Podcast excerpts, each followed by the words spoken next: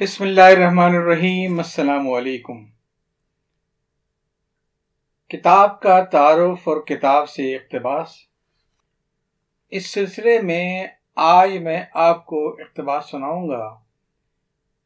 اپنے والد مرحوم کی آپ بیتی سے، جس کا نام ہے سرگزشت، کلرک سے کلرک تک خود نوشت۔ اپنی یہ آپ بیتی ابو نے بہت شوق سے لکھنی شروع کی تھی اور اس کے مختلف ابواب لوگوں کو پڑھ کے سناتے بھی رہے، جس سے ان کے حلقہ احباب میں اس بات کا اشتیاق بڑھ گیا کہ یہ آپ بیتی جلد سے جلد مکمل ہو جائے۔ اور اکثر جب ان سے سوال ہوتا تھا اس آپ بیتی کے بارے میں، تو وہ کہا کرتے تھے کہ اپنی اس آپ بیتی میں میں تو ابھی پیدا ہی نہیں ہوا ہوں، جب میں پیدا ہوں گا اس کے بعد کہانی آگے چلے گی۔ لیکن پھر اچانک ان کا اس آپ بیتی سے دل اچاٹ ہو گیا۔ صحیح معنوں میں انہوں نے اپنا قلم توڑ دیا اور یہ آپ بیتی لکھنی بند کر دی۔ میرا بھی بہت اصرار رہا، ابو کے احباب کا بھی بہت اصرار رہا، لیکن ابو اس آپ بیتی کو مکمل کرنے پہ راضی نہ تھے۔ اس کی وجہ شاید ابو کے دوست ڈاکٹر اسلم فروخی کو معلوم تھی۔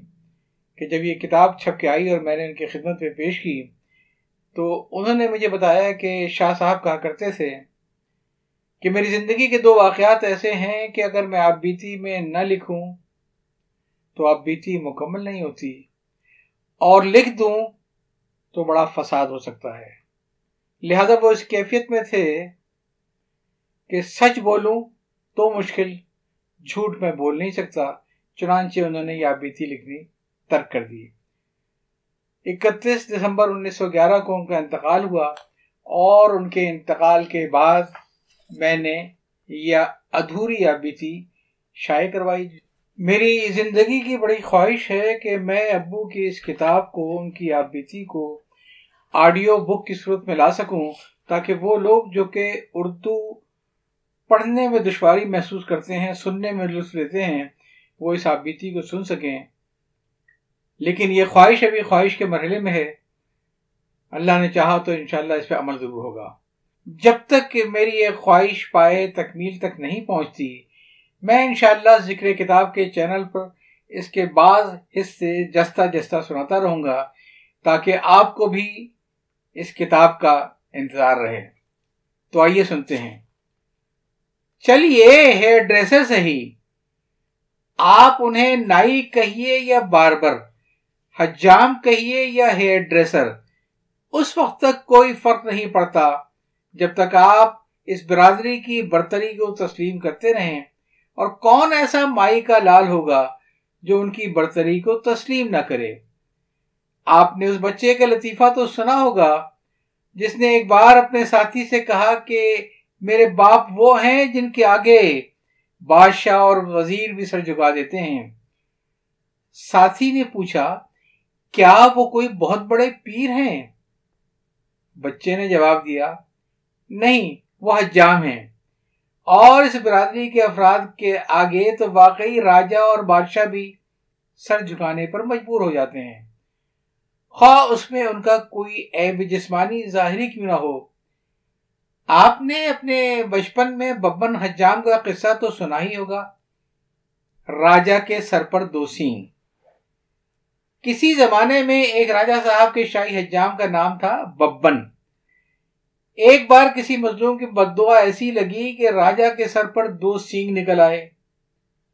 ان سینگوں کو لوگوں کی نظروں سے پوچھتا رکھنے کے لیے راجہ نے پگڑی باندھنی شروع کر دی۔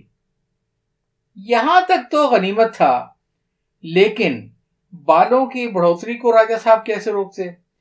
آخر جب خط بڑھے، زلفیں بڑھی کاکل بڑھے، گیسو بڑھے، والی کیفیت ہو گئی۔ تو راجا صاحب نے ایک روز ببن حجام کو خلبت میں طلب کیا اور اسے یہ کہہ کر بال بنانے کا حکم دیا کہ اگر تمہیں کوئی عجیب بات نظر آئے تو اسے راز شاہی سمجھ کر بالکل پوشیدہ رکھنا، ورنہ نتائج واقف کے ذمہ دار تم خود ہوگے۔ پگڑی ہٹائی تو سینگے نظر آئیں۔ اب بیچارے ببن کی کیفیت یہ تھی کہ راز کسی سے کہا نہ جاتا اور کسی سے کہے بن رہا نہ جاتا۔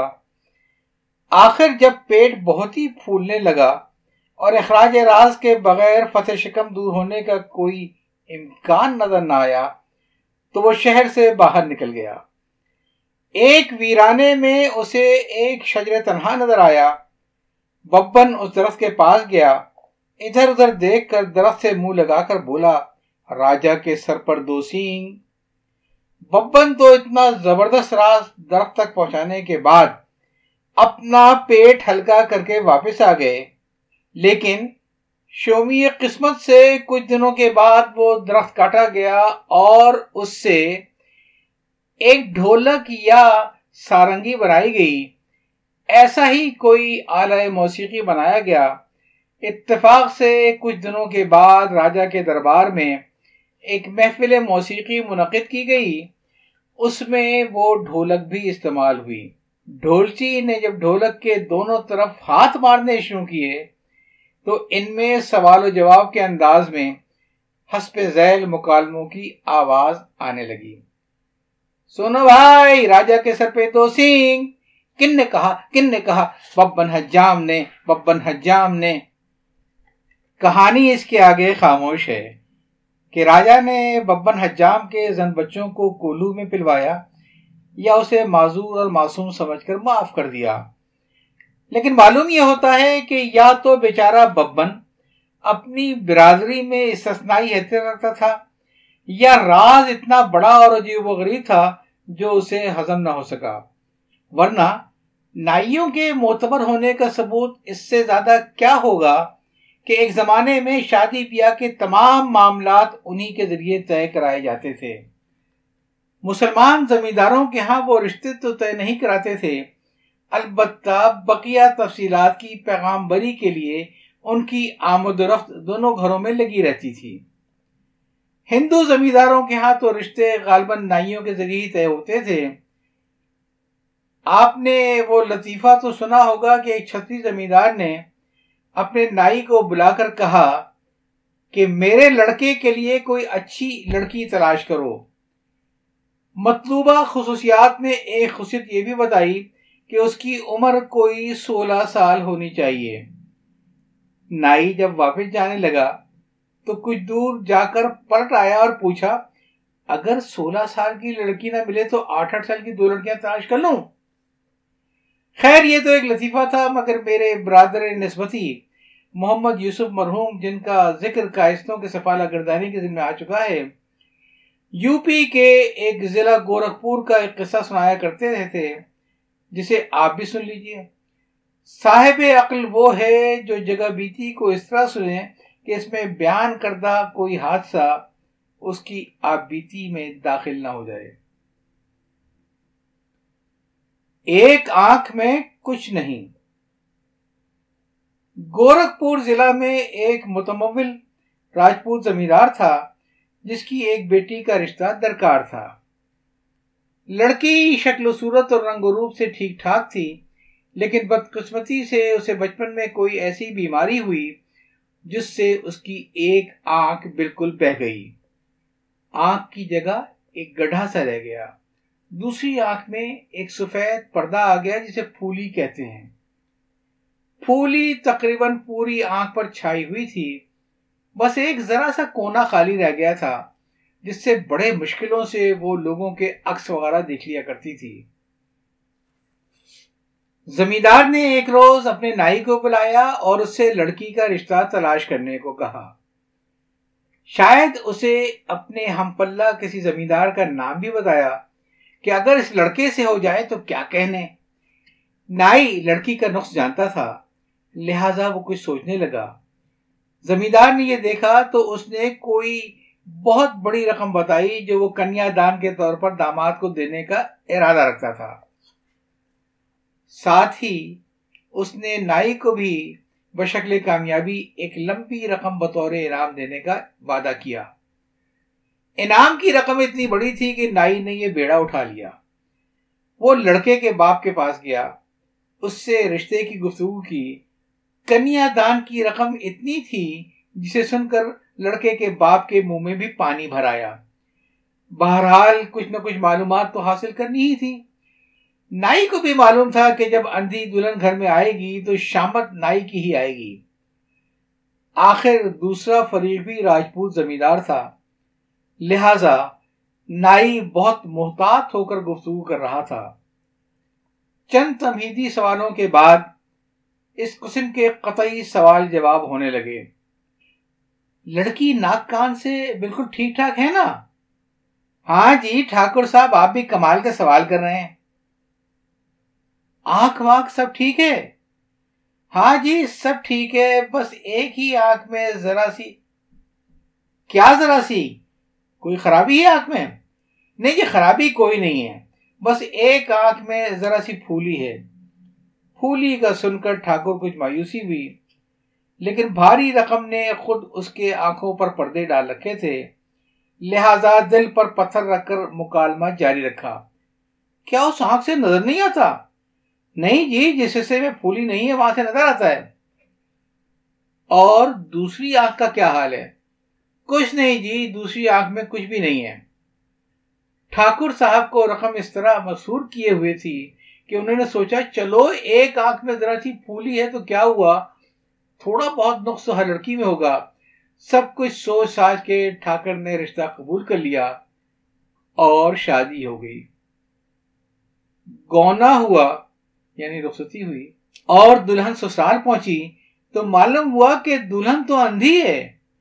بہو کی بند آنکھیں دیکھ کر سسر کی آنکھیں کھل گئیں۔ وہ پورے جاہو جلال کے ساتھ نائی پر چڑھ دوڑے۔ یہ تم نے کیا کیا؟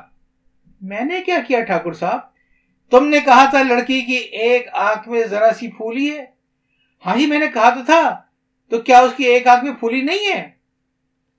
ابے تو نے ذرا سی پھولی کہا تھا، وہاں تو ذرا سا حصہ باقی ہے۔ باقی پھولی ہی پھولی ہے۔ تو میں نے ناپا تو نہیں تھا نا جی۔ میرا تو خیال تھا ذرا سی پھولی ہے۔ آپ کہتے ہیں تو ذرا زیادہ ہوگی۔ اچھا خیر، لیکن دوسری آنکھ کے لیے تو تو نے کہا تھا، اس میں کچھ نہیں ہے۔ ہاں تو پھر کیا غلط کہا تھا میں نے؟ کیا اس آنکھ میں کچھ ہے؟ اب بے وہ تو بالکل بہ گئی ہے، اس میں تو گڈھا ہے۔ تو ٹھیک ہے نا، جب اس میں کچھ نہیں ہوگا تو گڈھا تو ہوگا۔ ابے وہ تو بالکل اندھی ہے۔ نہیں جی ایسی بری بات منہ سے نہ نکالیں۔ تھوڑا بہت نظر آتا ہے جی۔ مرحوم راوی کی زبانی لالچی ٹھاکر کا قصہ میں نے یہاں تک سنا تھا۔ مجھے نہیں معلوم کہ اس کے آگے کیا ہوا اور ٹھاکر اور اس کی اندھی بہو کے مابین کیا گزری۔ لیکن جو بات مجھے معلوم ہے وہ یہ کہ معتبر نائی نے اپنے ججمان کی پریشانی دور کر دی۔ ممکن ہے ججمان کا مجرد لفظ آپ کے لیے ناقابل فہم ہو، لیکن آپ نے وہ مسل تو غالباً سنی ہوگی۔ نائی، میرے سر پر کتنے بال؟ ججمان ابھی آگے آ جاتے ہیں۔ اس مسل سے آپ کی سمجھ میں ججمان کا مفہوم تو آ گیا ہوگا۔ مزید آپ یوں سمجھیے ججمان کے لغوی معنی ہیں مربی، آقا، مخدوم اور موکل وغیرہ وغیرہ۔ ہوتا یہ تھا کہ ہندوؤں میں برہمنوں اور ہندو مسلمان دونوں ہی میں مختلف پیشوں کی حامل برادریوں کے افراد، خصوصاً نائیوں کے اپنے حلقے ہوتے تھے۔ جس براہمن کے حلقے میں جتنے ہندو ہوتے تھے، وہ ان کے ججمان اور متعلقہ حلقے ججمانی کہلاتے تھے۔ پیدائش سے موت تک کسی ہندو کی تقریب یا کوئی مذہبی رسم ہوتی یا پوجا پاٹ وغیرہ ہوتی تو اسے اپنے مخصوص برہمن پروہت ہی کے ذریعے ادا کروانا پڑتا تھا۔ کسی دوسرے برہمن سے خدمت لینا پہلے برہمن کی ججمانی میں مداخلت کے مترادف ہوتا۔ اسے نہ تو ججمان پسند کرتے اور نہ پہلے یا دوسرے برہمن۔ اسی طرح نائیوں، دھوبیوں کوہاروں کمہاروں کی اپنی اپنی ججمانیاں ہوتی ان برادریوں کے تمام لوگ خصوصاً دیہاتوں میں جس زمیندار کی زمین پر آباد ہوتے، وہ زمیندار تو ان کی ججمانی میں ہوتا تھا۔ علاقے کے تمام گھر بھر تقسیم ہوتے تھے۔ مثلا کسی گاؤں میں نائی الف بے جیم کے خاندان آباد ہیں، تو وہ جس جس زمیندار کی زمین پر آباد ہوں گے، وہ اور ان کے علاوہ تمام برادریوں کے لوگ انہی تینوں میں سے کسی ایک کی ججمانی میں ہوتے ہیں۔ عموماً اپنے زمیندار کے دوسرے آسامی اس کی ججمانی میں ہوتے۔ لیکن چونکہ ججمانی کی حیثیت پشتینی ہوتی، لہذا وقت گزرنے کے ساتھ ساتھ اب یہ ضروری نہیں رہ گیا تھا کہ ہر زمیندار کے تحت تمام برادریاں آپس میں ضرور ایک دوسرے کے ججمان ہوں۔ یا اس زمیندار کے حلقے سے باہر کوئی گھر اس کی ججمانی میں نہ ہو۔ دراصل اب ان سب کی اپنی اپنی آزاد حیثیت تھی۔ اور یہ عین ممکن تھا کہ کسی زمیندار کی زمین پر آباد، کوئی کمہار کا تعلق زمیندار سے الرغ پشتے نہیں ہوتا۔ اب اگر کمہار الف نائی کی ججمانی میں ہے، تو الف نہ صرف اپنے اور اپنے گھر والوں کے بال بے سے بنواتا، بلکہ نائی سے متعلق تمام کام بھی انجام دیتا۔ اس کا معاوضہ نائی کو اپنے ججمان زمیندار سے فصل کے موقع پر غلے کی صورت میں اور دوسری برادریوں سے ان سے متعلق کاموں کے ذریعے ملتا۔ مثلا نائی اپنی ججمانی کے تمام دھوبیوں، کمہاروں، نائیوں کی نائیانہ خدمات انجام دیتا۔ اس کے معاوضے میں دھوبی اس کے کپڑے دھوتا، کمہار اسے برتن فراہم کرتا، وغیرہ وغیرہ۔ اس طرح یہ تمام لوگ ایک دوسرے کے ججمان ہوتے اس معاوضے کے علاوہ شادی، بیاہ وغیرہ کے موقع پر سب کو ایک دوسرے کے ہاں سے نہ صرف نقد بلکہ غلہ اور پارچجات کی شکل میں انعام و اکرام ملتا، جسے دستوری کہتے شادی کے موقع پر جب دلہا یا دلہن نہانے کو تیار ہوتے، تو مٹی کی بہت سی پرائیاں رکھی جاتی۔ جن میں ایک پرائی نائی کی ہوتی، ایک دھوبی کی، ایک خلال خور کی۔ تقریب کی ابتدا میں صاحب خانہ ان تمام پرائیوں میں اپنی طرف سے سوا سوا روپے ڈالتا اور کچھ غلہ اور ساڑی اور دھوتی وغیرہ رکھتا۔ پھر تقریب میں شریک تمام آئزہ اقربا صاحب تقریب کو ایک معینہ رقم دیتے، جسے نوید یا نیوتا کہتے ہیں۔ اس کے ساتھ ہی وہ نائی دھوبی مہتر وغیرہ کی پرائیوں میں پیسے ڈالتے، اور یہ رقم بھی طے ہوتی، اسے چمک کہتے تھے۔ نیوتے اور چمک کی رقوم پہلے سے طے تھیں، جن میں کوئی کمی بیشی نہیں کر سکتا تھا۔ ان شرحوں میں کمی بیشی صاحب تقریب اور نیوتا یا چمک دینے والے کے تعلقات کی بنیاد پر ہوتی تھی۔ مثلا، سگے بھائی اور چچا وغیرہ چار روپے نیوتا دیتے کارکنوں کی پرائیوں میں چار چار ان ڈالتے دوسرے قریبی اجزاء دو روپے اور دو دو آنے ڈالتے اس کے علاوہ برادری کے لوگ ایک روپیہ اور ایک آنا دیتے تھے۔ اس طرح صاحب تقریب کے علاوہ تمام کارکن برادریوں کو شروع سے معلوم رہتا تھا کہ انہیں کسی تقریب میں کتنا اور کیا کچھ ملے گا۔ اس میں معمولی کمی بیشی تو ہو سکتی تھی، لیکن زمین آسمان کا فرق نہیں پڑ سکتا تھا۔ بعض برادریوں کے لوگ تو صرف صاحب تقریب کو اپنی طرف سے بشکل غلہ اور نقد و انعام و اکرام دیتے تھے۔ ایزا وغیرہ کی جانب سے انہیں چمک نہیں ملتا تھا۔